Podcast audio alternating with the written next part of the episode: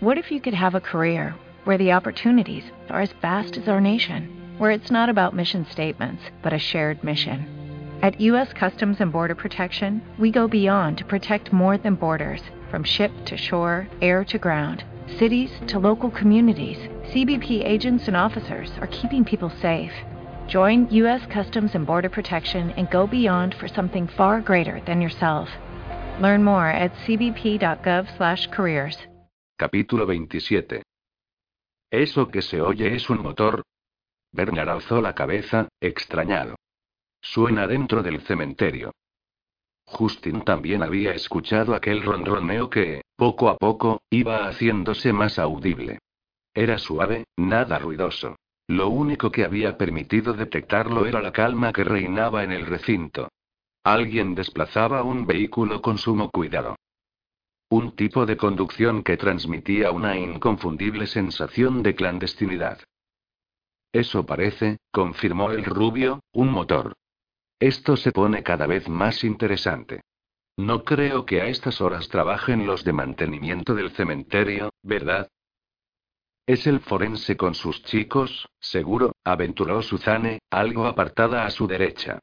No han querido perderse la fiesta. Aunque eso de entrar con coche y todo. Está claro que no se cortan. Vaya, han decidido aprovechar la noche. No los imaginaba tan osados, Justin parecía divertido, lo que molestó a la chica.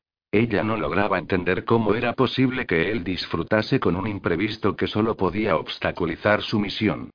Creo que nosotros hemos sido un estimulante para ellos.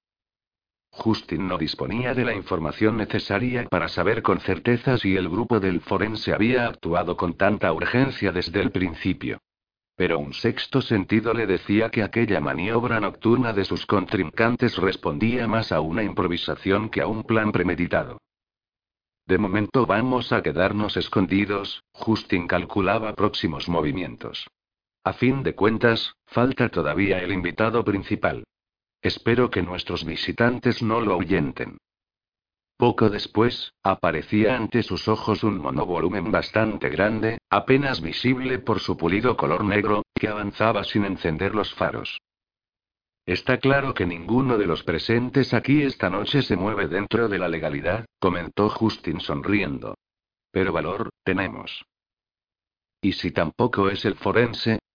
Suzanne, planteándose todas las opciones, imaginaba ahora otras causas que llevarían a alguien a entrar en un cementerio de modo tan furtivo. Ladrones de tumbas. Ritos satánicos. Vandalismo. En tal caso, la caza del vampiro podía complicarse mucho, e incluso arruinarse por esa noche. Tranquila, lo vamos a comprobar enseguida, anunció Justin, viendo cómo el vehículo se detenía cerca de un edificio bastante grande. Atentos. Los tres permanecieron inmóviles y mudos. En unos minutos, quedaron ante su vista dos siluetas conocidas, Marcel Lavilla y la chica del primer encuentro, que antes de empezar a moverse fuera del vehículo se dedicaron a estudiar con detenimiento los alrededores. Debieron de considerar que no había peligro a la vista, así que abrieron las portezuelas traseras del monovolumen y prepararon algo en su interior que Justin y los suyos no alcanzaron a distinguir.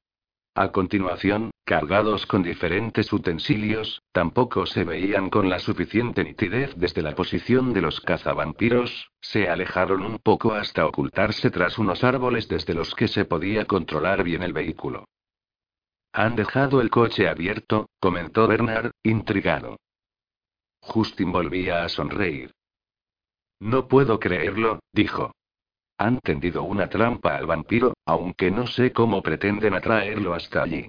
Seguro que tenemos la respuesta dentro del monovolumen. Al menos, Suzanne intervenía sin apartar los ojos del vehículo, ahora ya sabemos que lo que pretenden no es acabar con él, sino capturarlo con vida. La constatación de esa posibilidad acentuó en ella la indecisión. De alguna manera, confirmaba sus sospechas de que no se enfrentaban al monstruo típico de las leyendas. ¿Por qué iba a querer alguien evitar su eliminación? Justin se había girado hacia la chica. No se puede capturar con vida lo que no la tiene, Suzanne. Te recuerdo que nuestra presa es un no muerto. Está en tierra de nadie, no es ni vivo ni muerto. No pertenece ya a nuestro mundo. La chica se sintió molesta ante aquella aclaración en absoluto necesaria. Conocía perfectamente la ancestral naturaleza de los vampiros. Ya me has entendido, Justin. Lo importante es que no quieren matarlo. Él asintió, tienes razón. Qué imprudente es el ser humano, ¿verdad? Cuánto daño provoca la ambición. Y qué modo tan sutil de insinuar que él no estaba dispuesto a actuaciones tan consideradas. Ambición. ¿Se trataba de eso? Suzanne no estaba tan convencida. Era simple pasión investigadora lo que llevaba al forense a una aspiración tan arriesgada. O, por el contrario, había algo más, la agresión sufrida por Justin a manos del vampiro, tan diferente al comportamiento típico de los no muertos, volvía de ganar protagonismo en la mente de ella. Todos sabían que el mayor impulso de una criatura vampírica era morder. Se trataba de un instinto irreprimible. En el ser al que perseguían había algo, definitivamente, que no cuadraba. Lo que Suzanne hubiera dado por disponer de la información que Marcel Laville atesoraba en su mente. Le habría ahorrado muchos quebraderos de cabeza. Ahora, a esperar, advertía Justin, con una sonrisa retorcida. Ojalá el señuelo pensado por ellos, sea cual sea, surta efecto. Al final nos van a facilitar las cosas. Pascal y Dominique fueron escúpidos del torrente del tiempo sin transición. Solo alcanzaron a sentir en sus cuerpos el efecto de la succión, que durante un fugaz instante los privó incluso del aire que respiraban antes de escupirlos en una nueva realidad. Cayeron, como siempre, de forma aparatosa. No había modo de aprender a aterrizar, sobre un suelo adoquinado hasta rebotar contra la pared de un edificio, que fue lo que consiguió frenar su impulso. Pascal se frotó un hombro, dolorido. Una molestia mínima, se dijo, en comparación con la cuchillada de la que se había repuesto durante el trayecto temporal. De ella, acababa de comprobar admirado, solo quedaba una tenue marca sobre la piel. Alucinante. Ya de pie, se sacudieron el polvo de la ropa mientras se desprendían de las gabardinas. Los sombreros habían volado durante la caída, a saber en qué lugar, en qué momento de la historia, terminarían. Los dos chicos, recuperando la respiración, contemplaron el panorama que los rodeaba, tranquilizados ante la aparente ausencia de gente por las inmediaciones. Eso les concedía unos vitales minutos de aclimatación. Se hallaban a la salida de una pequeña vía que se abría hacia una plaza mucho más amplia, con vistas a un río de cierta anchura cruzado por un puente de estructura muy sencilla. El escenario que los recibía era urbano, calles, aceras, edificios de cierto tamaño, pero de un desarrollo mucho menor que la capital americana de la que procedían. El ambiente que se respiraba en aquel entorno era más tranquilo que el de Nueva York, aunque no llegaba a ser rural, y la ciudad parecía extenderse bastante más allá de donde se encontraban. Eso les transmitió la sensación de que se hallaban ubicados en una zona muy céntrica de la población. Se veían algunas bicicletas, de anticuado diseño, apoyadas en un tabique cercano y varios camiones se divisaban más lejos, entre otros vehículos que sí se movían por las carreteras. Siluetas diminutas caminaban por diferentes zonas, aunque ellos no alcanzaban a apreciar sus detalles. Muy próximo a los chicos, se alzaba un edificio de silueta singular, rematado en una cúpula. Aparte de algunas construcciones de hormigón, la mayoría de las casas eran de madera. Entre ellas destacaba una especie de talleres repartidos hacia los sectores más distantes.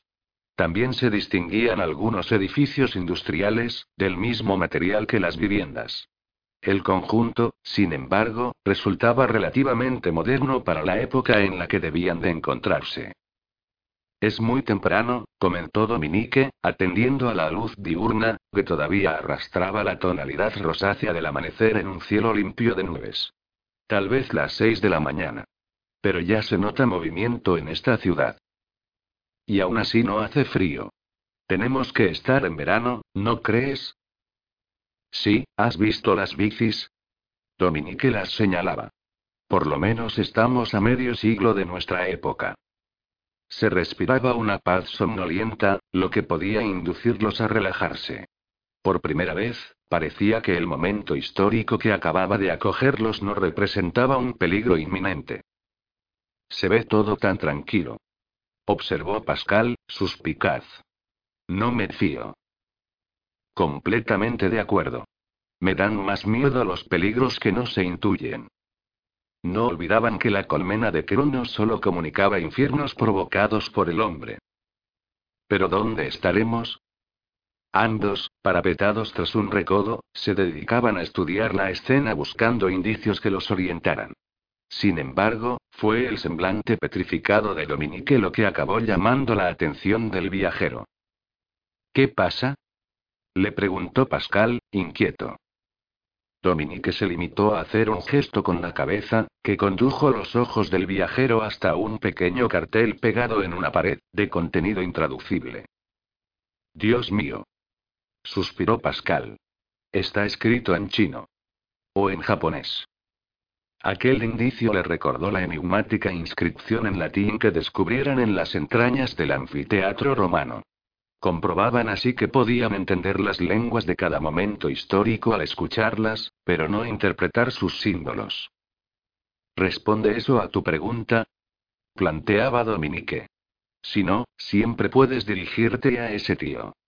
El viajero se volvió para descubrir, muy cerca, a un muchacho joven de rasgos y vestimenta claramente orientales. Mediría un metro sesenta, y avanzaba por uno de los caminos hacia un edificio que parecía una escuela. Pascal se apartó con violencia, atemorizado ante la posibilidad de ser detectado por aquel lugareño. Agarró de la ropa a su amigo y le obligó a dejar de asomarse. Las cosas se están complicando mucho, señaló, sintiendo en su interior una angustia que iba creciendo a cada segundo. No sé cómo va a acabar esto. El viajero maldecía en su interior. Con lo cerca que habían estado de Lena Lambert, y por culpa de unas traviesas criaturas de la región de los condenados, quizá no solo no lograrían llegar hasta ella, sino que se jugaban su propio retorno. Tal vez los navajeros eran, en definitiva, menos peligrosos. Dominique, mientras tanto, se encogía de hombros.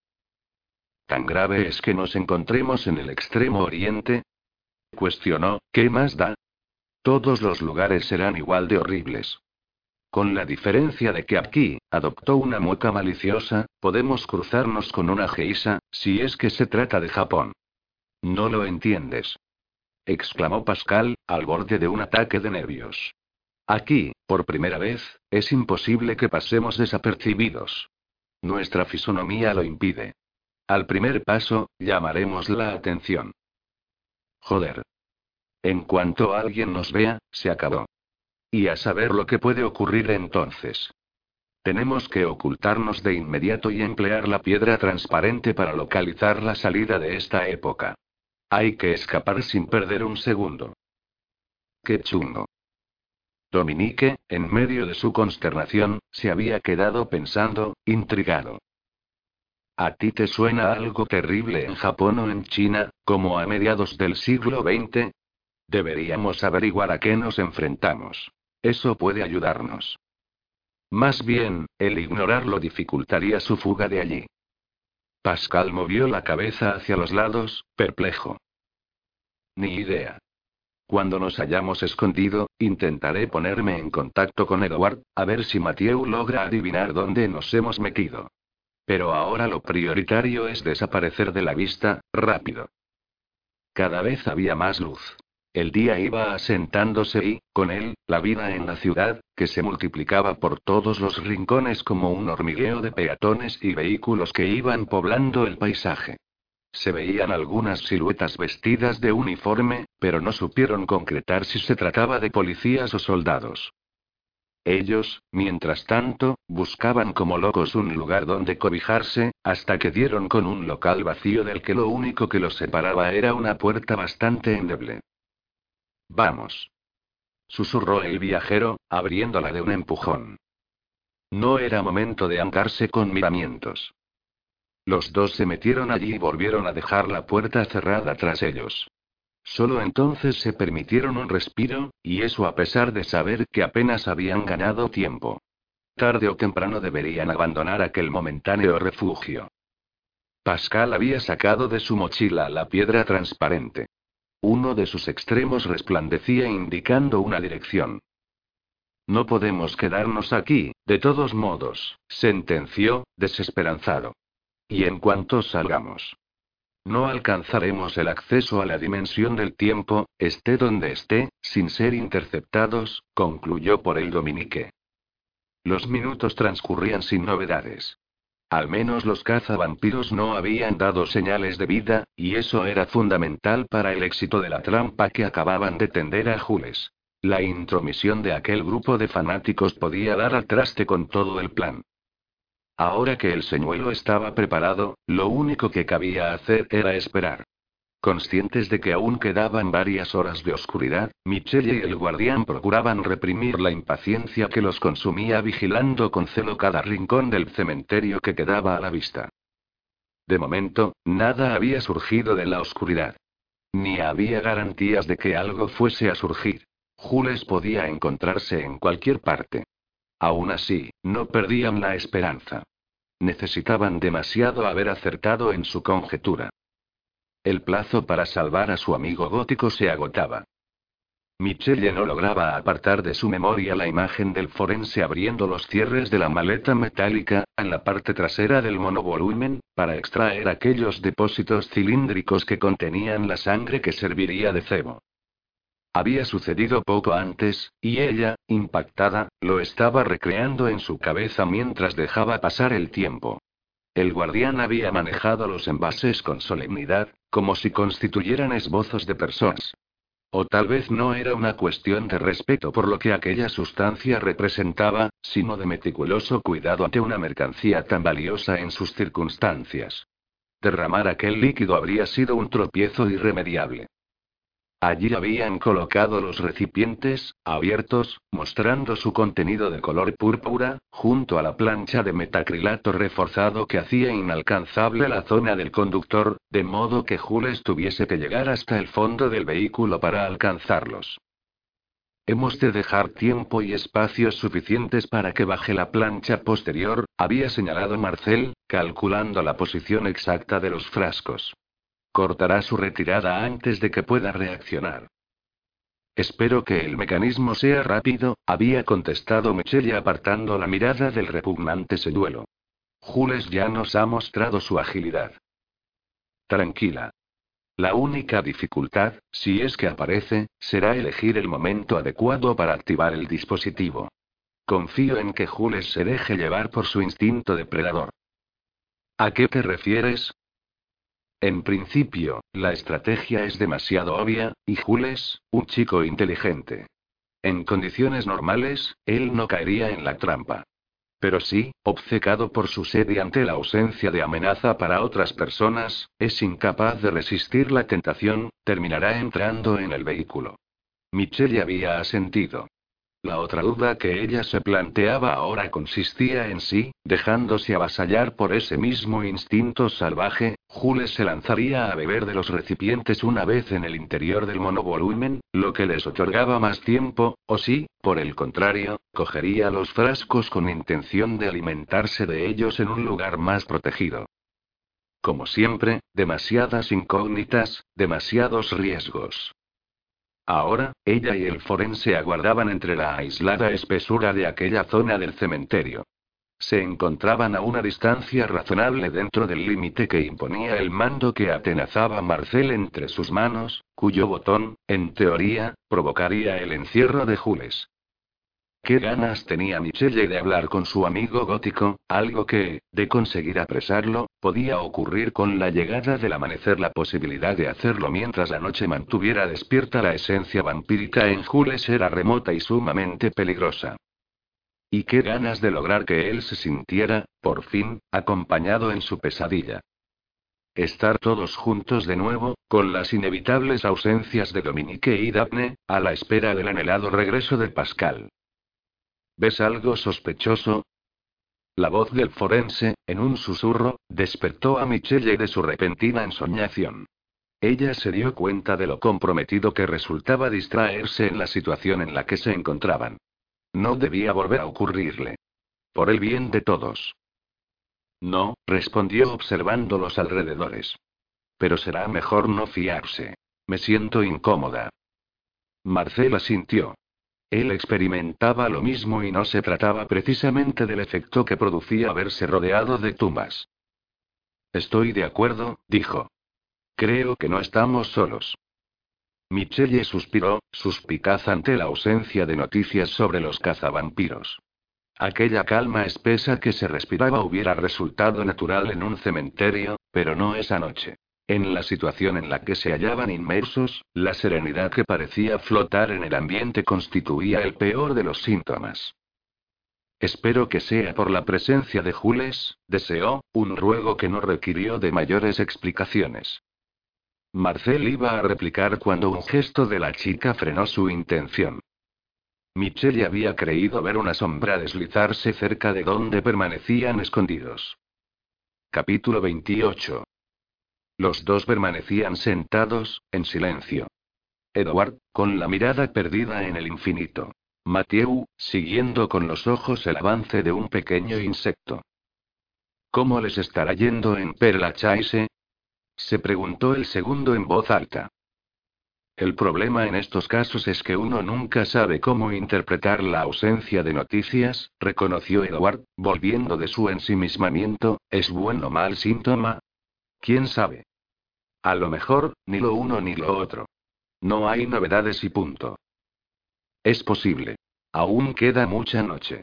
De todos modos, será mejor que subamos al vestíbulo. Llevamos un buen rato aquí y necesitamos cobertura por si nos llaman al móvil. O por si Pascal decide volver a ponerse en contacto con nosotros, terminó por el Mathieu, pendiente de tener acceso a Internet, ¿crees que habrán conocido ya a Lena Lambert? El medium se encogió de hombros, mientras se dirigía a la puerta. Otra pregunta sin respuesta, contestó. Pero más vale que no tarden mucho en hacerlo. Si Marcel y Michelle consiguen traer a Jules pero no contamos con la sangre de la viajera, de nada habrá servido ese viaje al más allá, en realidad, de nada habrá servido. Traer a Jules. Esas palabras sonaron aún peor, muy duras en medio del clima de incertidumbre que se vivía entre los tabiques del palacio. La sensación de desconexión con la realidad era tal dentro de aquel edificio, el silencio imperante, la propia arquitectura del lugar o la extraña luz eran factores que apartaban del mundo, que uno experimentaba bajo su techo la impresión de quedarse al margen de lo que estaba sucediendo de puertas afuera. Sin el antídoto, contar con la presencia del joven gótico solo serviría para asistir en directo a su propia agonía. Mathieu y Edward alcanzaron la escalera que conducía a los niveles superiores del palacio, y comenzaron a subir los peldaños. Edward, antes de abandonar el sótano, dirigió a la puerta oscura un significativo gesto de desconfianza que Mathieu llegó a vislumbrar en medio de la penumbra reinante. Una vez en el amplio recibidor al que las esculturas seguían asomándose desde las hornacinas abiertas en las paredes laterales, se acomodaron en algunos de los sillones preparados para las reuniones de todo el grupo. Es dura tu amiga, comentó Edward. ¿Te refieres a Michelle? Sí. Teniendo en cuenta que hoy mismo ha sufrido la agresión de ese gigante cazavampiros, la he visto muy entera. Esa observación trajo también a la memoria de Mathieu el secuestro que su amiga había sufrido a manos de un no muerto meses atrás, un suceso sobrecogedor que él no había podido ni intuir conforme ocurría porque por aquel entonces no estaba al corriente del secreto de la puerta oscura. Ella es muy fuerte, confirmó. Siempre lo ha sido, la verdad. Aunque a veces podría mostrarse menos dura. ¿En qué sentido? Pascal está enamorado de ella hace tiempo. Forman una buena pareja. Es una lástima que lo de Beatrice, aunque haya sido muy doloroso para Michelle, pueda arruinarlo todo. Eduarda sintió, ¿lo has hablado con ella? No. Es algo entre ellos dos. No estoy seguro de que sea una buena idea entrometerse. Tal vez Michelle no sienta lo mismo por Pascal. Lo dudo. Michelle es muy prudente, y si llegó a apostar por esa relación, está claro que siente algo por él que va más allá de la amistad. No continuaron la conversación. El medium irguió la cabeza mientras hacía un gesto para que Mathieu interrumpiera sus palabras, una reacción que solo podía significar una cosa, el viajero volvía a dar señales de vida. Desde la muerte. ¿Qué está ocurriendo? Suzanne había captado el cambio de actitud en el forense y la chica, a pesar de la distancia que los separaba. Se han quedado mucho más quietos. Justin entornaba los ojos para captar cada detalle. Ahora apenas lograban verlos, pues se habían agazapado entre los árboles casi a ras de suelo. Es cierto, convino en un susurro. Algo han debido de escuchar, así que vamos a imitarlos. Puede que esté llegando nuestro invitado, no es cuestión de espantarlo. Por primera vez, ahora que se aproximaba el momento clave, Suzanne se percató de que no deseaba que la criatura acudiese a aquella emboscada. Su aparición solo provocaría en ella un nuevo dilema, actuar o no contra el vampiro, si llegaba la ocasión. La única alternativa que se le ocurría para conservar su conciencia tranquila era mantenerse apartada, pero era evidente que semejante opción no estaba a su alcance. Si fracasaban en su misión y Justin llegaba a intuir que había sido culpa de Suzanne, ella lo pagaría caro. Y a pesar de sus dudas, la chica no estaba dispuesta a arriesgar su integridad por aquel misterioso ser. Estad preparados, avisó Justin desde su posición. Es posible que tengamos que intervenir muy pronto. Dejaremos que capturen a la criatura, y a mi señal nos acercaremos por detrás para sorprenderlos. Si la trampa de ellos falla, iremos directamente contra el vampiro. A pesar de la advertencia, lo cierto es que ninguno de los tres lograba atisbar nada en el ambiente sombrío que dominaba el cementerio. Eso no les hizo relajarse. Conocían bien la extraordinaria capacidad vampírica de moverse en la noche. Los vendajes que cubrían parte del rostro de Justin atestiguaban el riesgo de subestimar el peligro de la oscuridad. Pascal ya se encontraba inmerso en su proceso de concentración cuando se oyó una especie de alarma general que iba recorriendo las calles de la ciudad. Dominique, intrigado, se asomó con discreción intentando averiguar lo que ocurría, pero no distinguió nada revelador salvo varias personas que aceleraban el paso. El edificio de la cúpula era ahora un hervidero de gente. Dominique volvió a ocultarse rápidamente dentro del local. Al menos he descubierto un reloj, comunicó a su amigo, a sabiendas de que Pascal no podía contestarle en ese preciso instante. Son las siete de la mañana. Eso sí, seguimos sin tener ni idea de en qué ciudad estamos. No creo que se trate ni de Tokio ni de Pekín. Imagino que esas capitales serían ya mucho más grandes en esta época. Mientras el viajero procuraba establecer comunicación con el mundo de los vivos, Dominique se devanaba los sesos intentando adivinar qué infierno había creado el ser humano en Oriente durante la primera mitad del siglo XX que justificara aquella escala en la colmena de Cronos. Se esforzó por recordar si esos países habían sufrido algún tipo de dictadura cruel, por ejemplo. Aunque no llegó a ninguna conclusión convincente, se quedó en su cabeza la desagradable sensación de que en realidad sí conocía el dato que buscaba. Tan obvia resultaba la solución que no caía en ella. Era como tener en la punta de la lengua la respuesta a la pregunta, pero por más que se empeñaba en rebuscar entre sus recuerdos, no lograba concretarla. Dominique se giró hacia Pascal, que, apoyado en una mesa polvorienta, permanecía con los ojos cerrados. Como le vio moverse, dedujo que no había llegado a iniciar el trance, así que decidió interrumpirle. Estás tardando mucho en conectar con Edward, o me lo parece a mí. Aunque no estaba seguro de recibir contestación, la obtuvo. Sí, más que otras veces. Cuanto más nos adentramos en la región de los condenados, la comunicación se va volviendo más difícil. Posiblemente hemos caído en una zona muy profunda de la colmena. Aquel obstáculo asustó a Dominique. La perspectiva de enfrentarse a ese mundo desconocido sin la ayuda de Mathieu ofrecía a sus ojos apagados un angustioso panorama. Pero supongo que podrás conseguirlo. En su voz se notaba una tensión mal disimulada. Claro, procuró animarle Pascal. Si lo logré en la anterior época, tengo que lograrlo ahora. El caso es que he llegado a contactar con Edward, pero he terminado perdiendo el vínculo con él. Debo encontrarlo. Animo. Lo que intensificaba la inquietud de Dominique era esa persistente impresión de que tendría que caer en la cuenta de la pesadilla en la que habían aterrizado. No se perdonaría si su torpeza terminaba provocando consecuencias al viajero. Si no consigo conectar con Edward, Pascal miraba la piedra transparente, sobre la mesa, nos largamos sin perder ni un minuto. Pero nos verán. Habrá que correr. Pero quedarnos aquí sin saber lo que está sucediendo me parece todavía más peligroso. Dominique asintió, no sé por qué, pero creo que tienes razón. Pascal volvió a cerrar los ojos e inició el trance. Dominique, que observaba su rostro ausente, estaba a punto de empezar a morderse las uñas de pura impaciencia. En el exterior, la alarma había dejado de sonar. La imagen de varias personas que regresaban a las calles ayudó al chico a recuperar algo de serenidad. Aunque Dominique sospechó que se equivocaba al resguardarse en aquella leve calma. Una poderosa intuición de que debían salir de allí sin pérdida de tiempo iba ganando consistencia dentro de él. Marcel y Michelle permanecían quietos como estatuas. Taladraban con los ojos la oscuridad bajo la que se amparaba una sombra fugaz que surgía para desaparecer al instante, tan súbitamente como se había generado entre la penumbra. No había manera de distinguirla bien.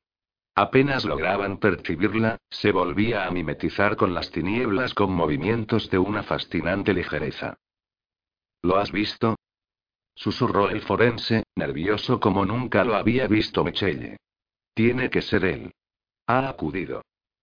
Su crispación era muy comprensible, pensó ella. Suya era la responsabilidad de presionar el botón del mando a distancia que, llegado el momento, bloquearía el interior del monovolumen aprisionando a Jules. Con la agilidad que estaba exhibiendo el chico, si es que era él, un simple despiste arruinaría toda la operación. Lo veo y no lo veo, reconoció Michelle. Se mueve tan rápido. Se dedica a merodear, analizó Marcel, acecha como una fiera. Ha captado el olor a sangre. Pero no se decide, vaya. Tampoco se aleja, Michelle se mostró esperanzada, incluso perdonó la alusión a su amigo gótico como si fuera un animal. El impulso es demasiado fuerte. Si no se va, terminará llegando hasta la furgoneta. Seguro. Ojalá no te equivoques. Entonces, la voz de Michelle, repentinamente solemne, cerró la conversación. Ahí está. Es él. Marcel continuaba sin verlo entre la vegetación, hasta que la chica señaló el monovolumen. El forense contuvo el aliento de pura impresión, sobre el techo del Chrysler acababa de surgir un bulto. Se mantenía quieto y silencioso, como estudiando los alrededores antes de dar nuevos pasos. Desde su posición entre los árboles, acertaron a distinguir sus cabellos rubios, que destacaban sobre las ropas sucias y el rostro ennegrecido. Era Jules.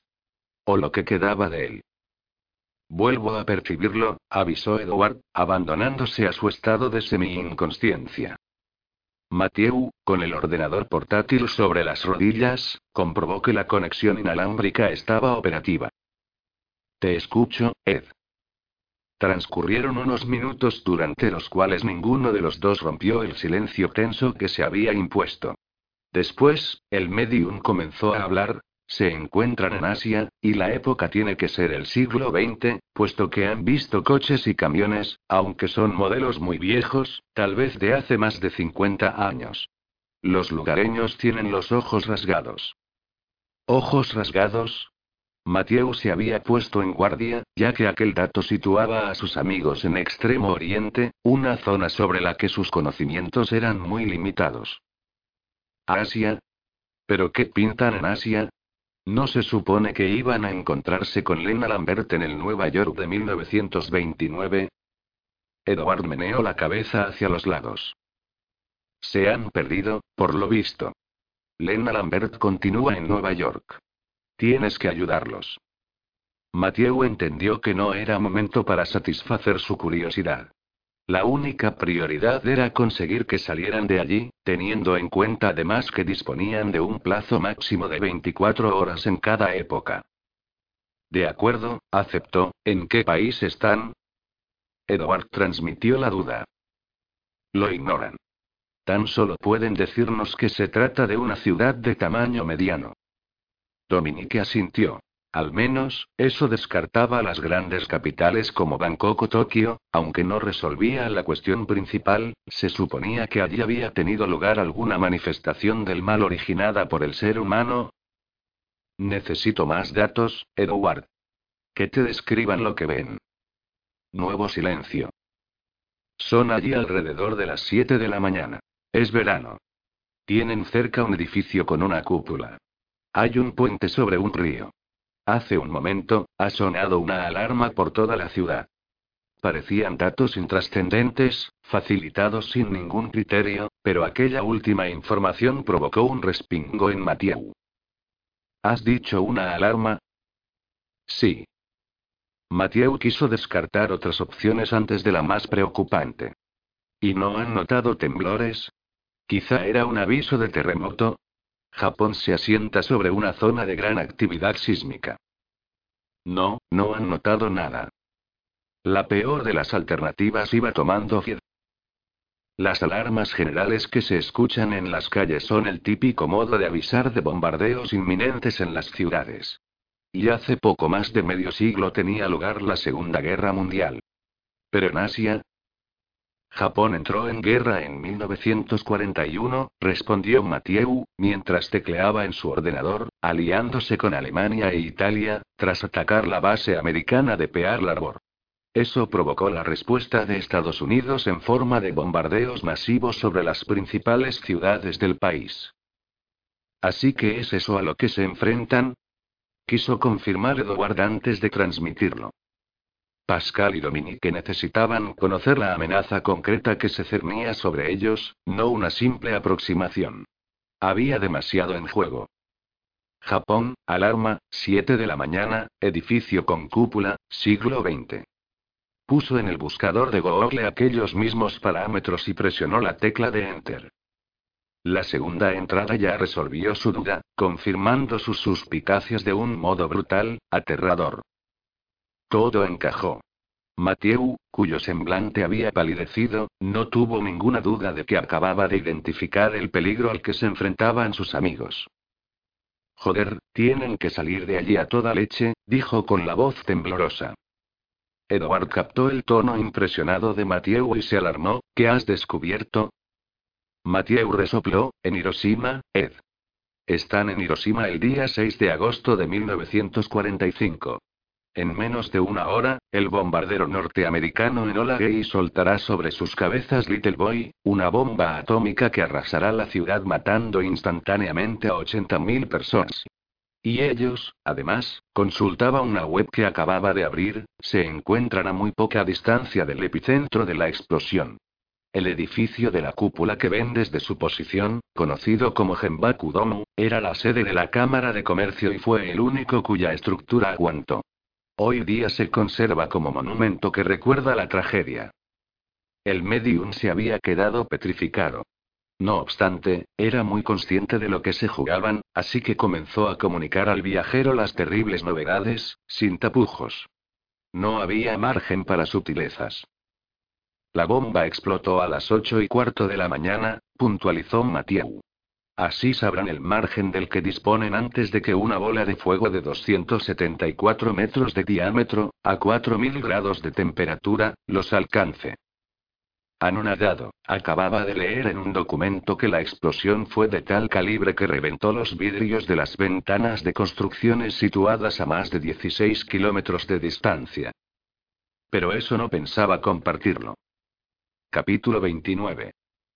Jules, inclinado como una araña sobre el monovolumen, con las manos abiertas apoyadas en el techo del vehículo, sentía el frescor de la noche en el rostro mientras miraba a su alrededor con ojos amarillentos, aguzados como sus propias pupilas. Sus dedos curvos, de uñas afiladas, marcaban la pintura de la carrocería. Se mantenía quieto, alerta. Le seguía doliendo el hombro herido.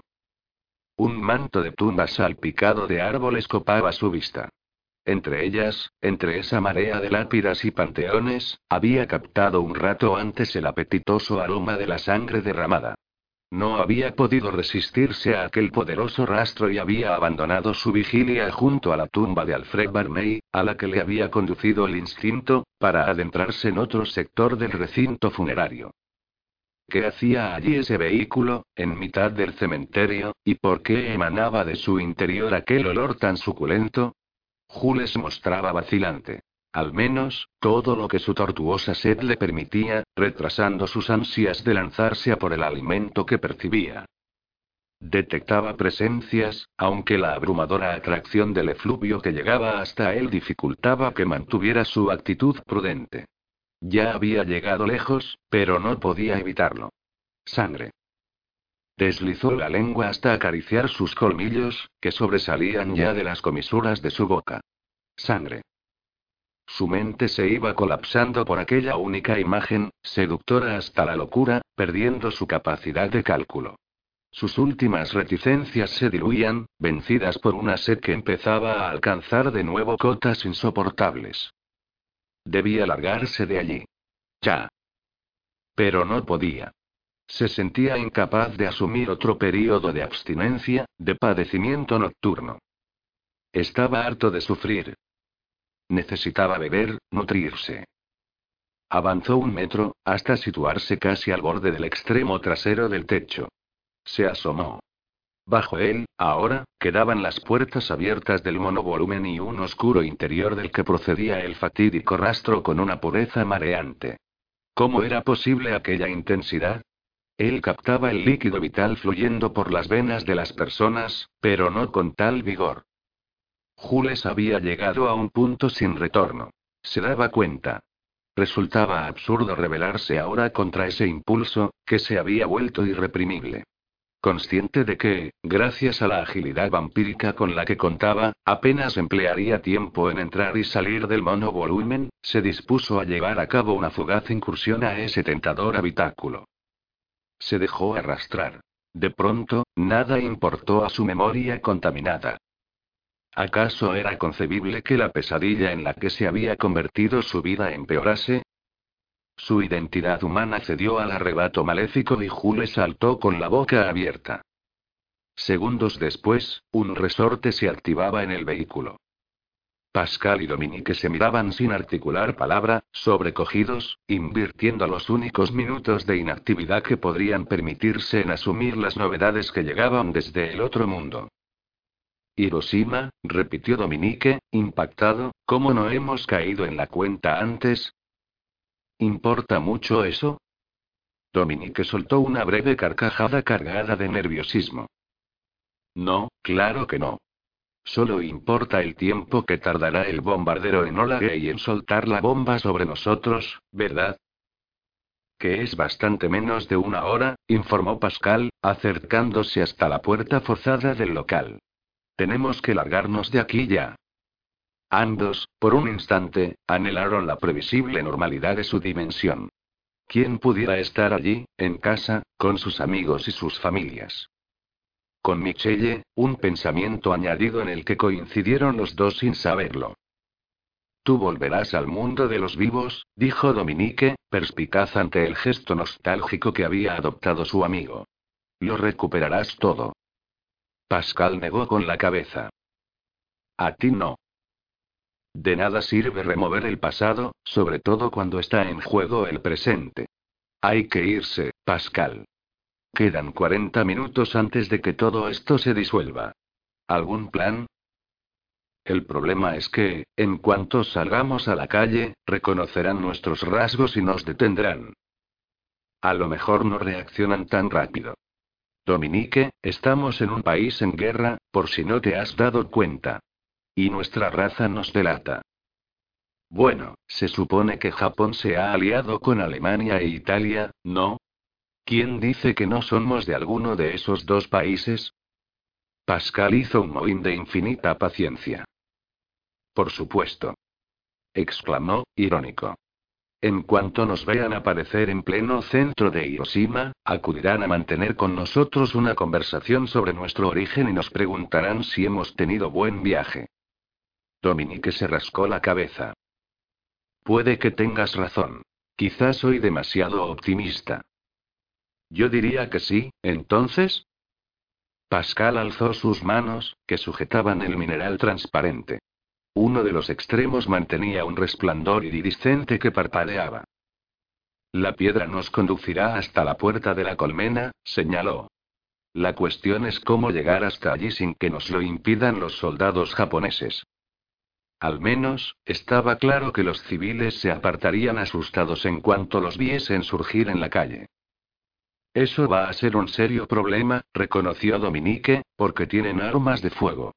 A mí eso no me afecta, porque ya estoy muerto. Pero a ti.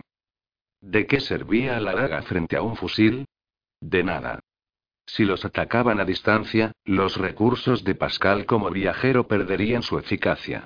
El chico ya se había dado cuenta. Paradójicamente, enfrentarse a seres humanos podía llegar a ser más peligroso que combatir con bestias del Averno. A mí pueden matarme, sí. No quiero ni imaginar las consecuencias de morir en la colmena de Cronos. Pascal se pasó una mano por la frente, secándose el sudor que había empezado a humedecerla. Frente a pistolas y fusiles, mi daga tiene poca utilidad. Y aunque la hubiera tenido, en realidad no habría estado dispuesto a emplearla contra personas como él. Tengo una idea, Dominique había alzado la cabeza, repentinamente motivado. Una idea que nos permitirá avanzar por las calles sin que nos detengan. Si lo hacemos bien. 35 minutos. Habla. Necesitamos un rehén. ¿Qué? Sí, insistió Dominique, esperamos a que pase alguien cerca del local y, en cuanto esté a la distancia oportuna, nos lanzamos a por él. Tú le pones la daga al cuello y, con él como escudo, vamos siguiendo el rumbo que marque la piedra transparente. Pero. Pascal veía aquella estrategia demasiado violenta, agresiva. Piénsalo, es la mejor opción. La mejor o la única, Pascal tuvo que reconocer que su amigo estaba en lo cierto. Además, si no surgían contratiempos, nadie tenía por qué salir herido. Treinta minutos. Había que decidirse ya. Los aviones que se dirigían hacia Hiroshima tenían que encontrarse muy cerca. Pascal bebió de su cantimplora, como si así ganara tiempo. Su eterno miedo a tomar decisiones, que se acentuaba en función de la gravedad de las consecuencias que pudieran derivarse de la determinación final. Eres el viajero, recordó su amigo, y lo estás haciendo muy bien. Continúa así, Pascal. Confío en ti. Nuevos segundos de trémulo silencio. Vale, claudicó por fin el joven español, a punto de perder la calma. No veo otra alternativa. Pero serás tú quien inmovilice al rehén mientras yo llevo la piedra. Dominique frunció el ceño. ¿Estás seguro? Así te vas a arriesgar mucho más. Era cierto. Si Pascal se limitaba a llevar la piedra, apartado del escudo humano que constituía el prisionero, sería blanco fácil de soldados y francotiradores. Lo estoy, confirmó. Es lo más razonable. Si tú mantienes con convicción tu actitud amenazante sobre el rehén y nos movemos rápido, nadie intentará nada. De acuerdo, entonces. Los dos comprobaron si estaban preparados para salir. Se contemplaron mutuamente, dos muchachos vestidos con ropas modernas, algo sucios. El viajero con la mochila al hombro y la piedra en una mano, Dominique sacando de debajo de su pantalón la espada romana. Y en ambos, una expresión ansiosa. Sudor, ojos muy abiertos y respiración entrecortada. Semblantes de quien es consciente de una catástrofe inminente. De quien es consciente de que quizá está viviendo sus últimos momentos. No es como la katana de un samurái, decía Dominique empuñando su arma, pero puede servir. Yo ya estoy. Yo también. Ahora toca vigilar los alrededores hasta que veamos una víctima propicia, ¿no? ¿Qué perfil crees que nos interesa?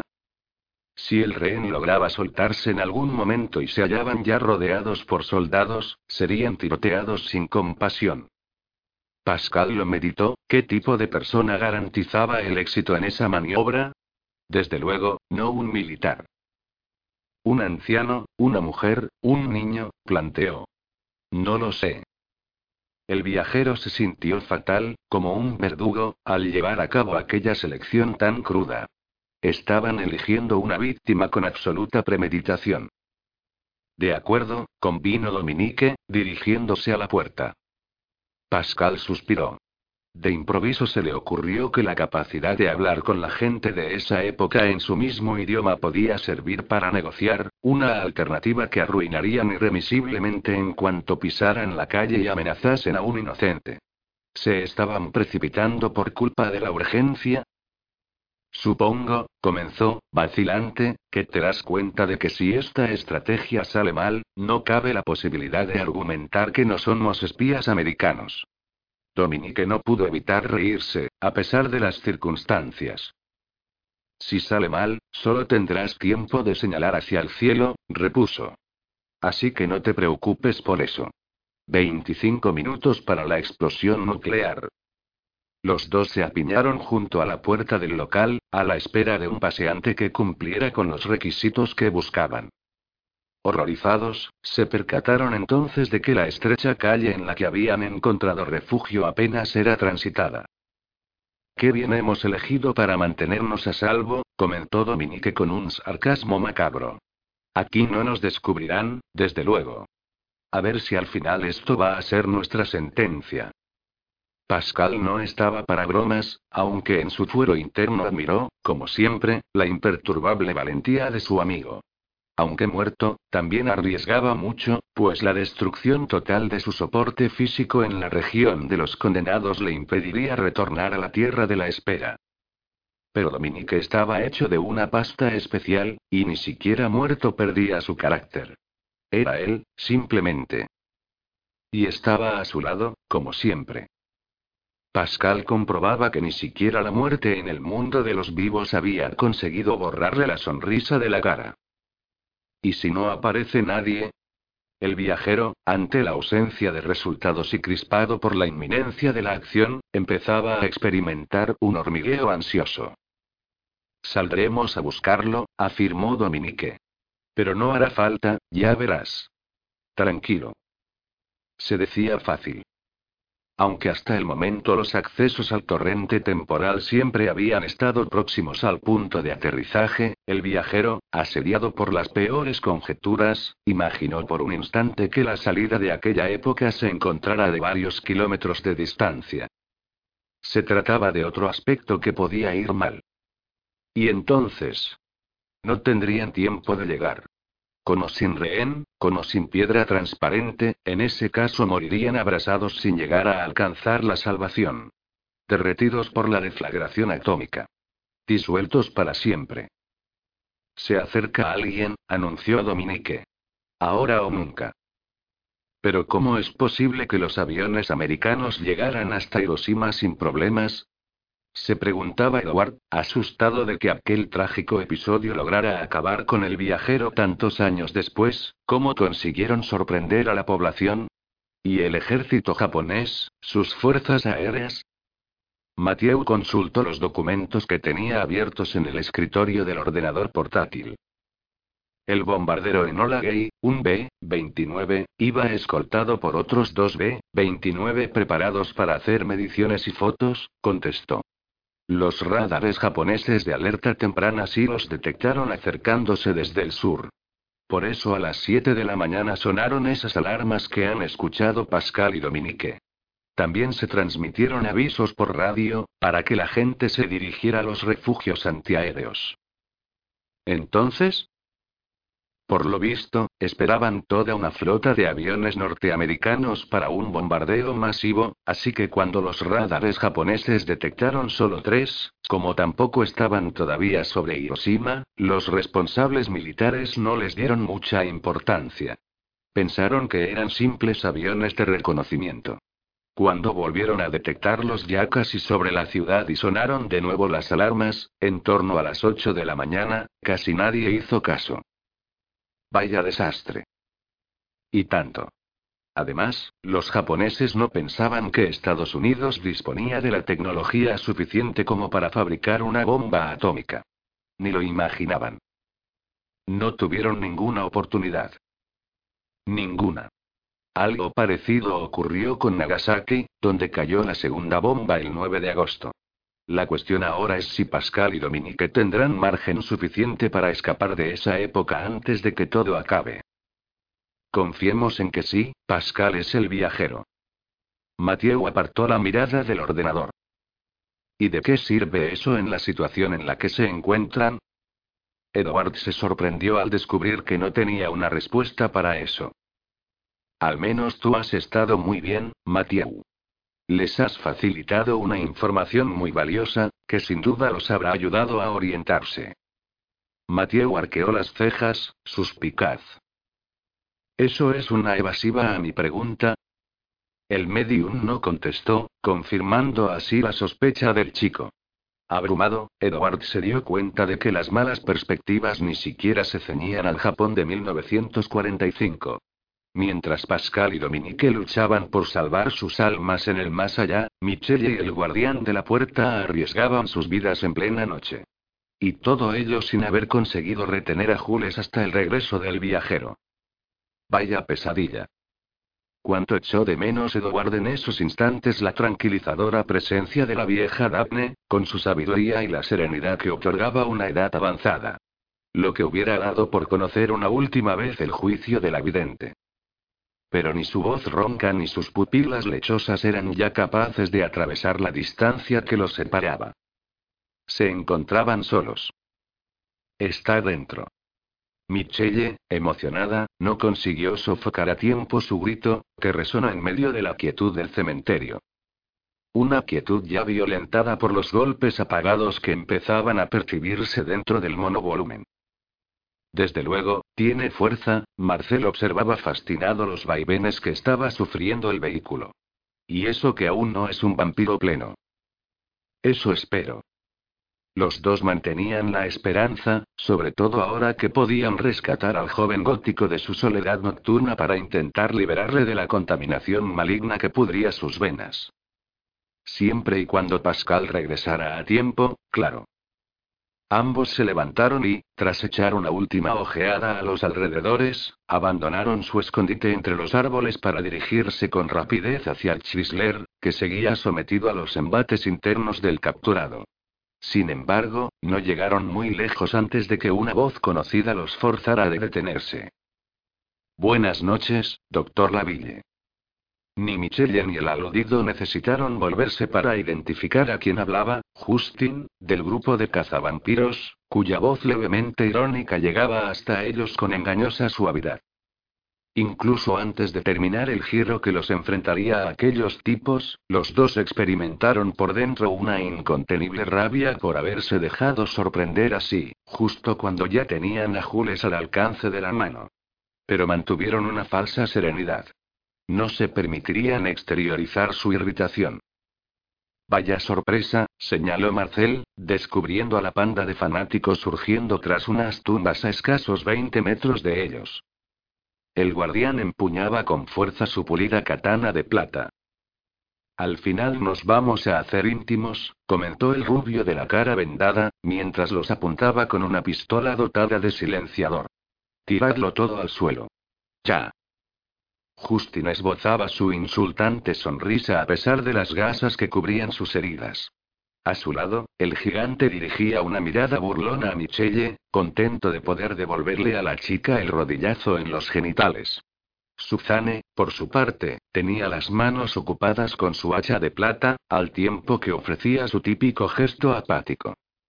Los dos grupos, cada uno cargado con su instrumental antivampiros, permanecieron unos instantes observándose, como calibrando sus fuerzas, frente a frente. Ya solo los separaban diez metros. El monovolumen había dejado de balancearse al ritmo de los golpes de la presa y se mantenía ahora en una inquietante calma. No te atreverás a dispararnos, dijo entonces Michelle, dando un paso al frente. Eso sería asesinato. ¿Y cómo lo vas a justificar? ¿Vas a matar a un policía, además? Pero qué valiente, el tono de Justin no perdía su tono sarcástico. Prueba, niña. Nos ha costado mucho llegar hasta aquí, y no voy a dejar que nadie se interponga en nuestra misión. Es nuestro destino.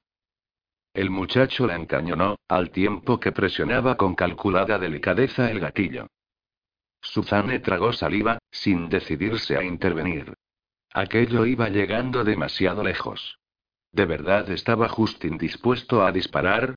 Viendo sus ojos enfebrecidos, la proximidad intuida del vampiro había estimulado su fijación hasta un extremo desconocido, supo que sí. Michelle, susurró el forense, cauto, vamos a tranquilizarnos. Quizá podamos negociar. Todos se hallaban muy quietos, envueltos en una especie de guerra fría que estallaría en cualquier momento. Por eso sabían que debían medir cada palabra, cada movimiento. Un error, un malentendido, podía desembocar en una tragedia que no beneficiaría a nadie. Incluso Justin, a pesar de sus poco piadosos sentimientos, tenía claro que no le interesaba complicarse la vida, algo que sucedería de forma inevitable si acababa con el forense y la chica. Y en realidad no era necesario, porque lo que estaba ocurriendo era tan clandestino que ninguno de los presentes acudiría a la policía, fuera cual fuese el desenlace. Solo quiero al vampiro, advirtió. De vosotros depende que esto acabe mucho peor. Michelle apretaba los dientes de pura indignación. Pensar que se lo habían puesto en bandeja. Aquel grupo de dementes se había limitado a dejarles hacer para, en el último momento, tras el éxito de la maniobra, hacerse con un botín que consistía en su amigo. Era un comportamiento rastrero, desleal. Ella jamás pondría a Jules en sus manos, lo tenía muy claro. Ya había perdido a Dominique, y no admitiría más concesiones. ¿Cuánto? soltó entonces Marcel, muy seco. Michelle se volvió hacia él, sorprendida. Justin, sin embargo, parecía no entender, aunque resultaba extraño que no hubiera captado el sentido de aquella palabra. ¿Qué cuánto querés por el vampiro? insistió el guardián ante el silencio retador que se prolongaba, sin alterar su rostro severo. Al principio, Michelle se resistía a creerlo, Marcel estaba intentando comprar a Jules. No obstante, enseguida comprendió que era una forma inteligente de salvar a su amigo evitando un conflicto muy arriesgado. El guardián estaba recurriendo a un punto débil bastante habitual en el ser humano, la avaricia. ¿Funcionaría esta vez? Ante la inesperada oferta, Suzanne miraba con esperanza a Justin. De repente veía algo de luz en un asunto que se complicaba cada vez más. Salir de allí con pasta a cambio de olvidarse de la criatura se le antojó una elección tentadora cuando apenas quedaban ya opciones inofensivas. Pero Justin se encargó de arruinar su anhelo con una estentórea carcajada. No me interesa, declaró. La salvación de la humanidad no tiene precio, doctor. Resulta lamentable que pretenda corromperme en medio de algo tan serio. A Suzanne no le gustó que Justin no hubiera contado con su opinión para decidir. De todos modos, no le sorprendió. Hacía tiempo que ella y Bernard se habían convertido en meros siervos de aquel chico rubio de oscuro magnetismo. Tiene madera de líder de secta, se dijo ella. A nosotros ya nos ha dominado. Hace años que nos tiene a su servicio y solo ahora me doy cuenta, vais a tirar todo lo que lleváis al suelo, o me obligaréis a disparar. Justin alzaba el arma con mayor determinación. No esperaré más. Marcel y Michelle se miraron una última vez antes de obedecer, como transmitiéndose mutuamente el consuelo de que no había más remedio que someterse. Después, sin prisa, empezaron a desembarazarse de todo hasta quedarse con las manos libres, que separaron del cuerpo. Bernard y Suzanne observaron lo que iba cayendo, una mochila, linternas, sus móviles, la katana, ristras de ajos, varios frascos de cristal, un crucifijo. Incluso una estaca de madera que Marcel llevaba por sí, en el peor de los casos, descubrían que Jules ya había completado su proceso vampírico. ¿Me toma por imbécil? Justin se dirigía al forense, ¿y su pistola? El guardián llevó sin prisa una mano a su axila. Con cuidado, advirtió el chico, apuntándole a la cabeza. No haga ninguna tontería. Todos estamos nerviosos. Marcelo obedeció a regañadientes y fue sacando de su cartuchera el arma, que depositó en el suelo. Suzanne lo recogió todo. Michelle sudaba copiosamente. Ella, contando con que no sospecharían que iba armada, continuaba teniendo su pistola bajo la ropa. Si los registraban. Los cinco mantenían semblantes herméticos. Bernard, dijo Justin, como adivinando los pensamientos de su prisionera, comprueba que nuestro amigo no se ha guardado nada. No me fío. El gigante, exhibiendo un enorme machete entre las manos, se apresuró a obedecer. Mientras, el rubio se aproximó hasta Michelle, a quien había pasado a apuntar ahora. El cilindro del silenciador apuntaba al corazón de la muchacha. ¿Y tú, guardas algo, pequeña? En el tono de su voz y en sus ojos, Michelle detectó una alarmante lascivia. Contuvo la respiración. ¿Podía empeorar la situación? Al menos, las sucias intenciones de Justin le llevaron a subestimarla, y no se planteó en serio que la chica supusiera una amenaza. Tras ellos, Suzanne procuraba reprimir su ira ante el comportamiento de Justin, que empezaba a repugnarla. ¿Acaso se creía el dueño de todos? ¿Cómo tenía el valor, además, de comportarse así delante de ella? Justin, centrado en su víctima, comenzaba a pasar su mano desarmada por el cuerpo de Michelle, deslizando la juguetón por un costado hasta alcanzar su cintura. Ella detuvo aquellos dedos con firmeza. Pasa de mí, tío, le espetó, insolente, sin bajar los ojos. O te llevarás un rodillazo en los huevos. Pregunta a tu colega, que ya lo ha experimentado. Bernard, al escuchar aquellas palabras, emitió un gruñido de rabia. Me gustan las chicas duras, ¿sabes? Se limitó a comentar Justin, a punto de reanudar la inspección corporal de su prisionera, pero sin decidirse a hacerlo. Marcel no aguantó más y dio un paso hacia ellos, a pesar del filo del machete de Bernard, que rozaba su cuello. Justin, aléjate de ella, advirtió, con una inflexión tan amenazadora que impresionó incluso a Michelle. O te buscaré cuando todo esto acabe y te arrepentirás. El aludido le miró, divertido. ¿Estás seguro de que podrás hacerlo?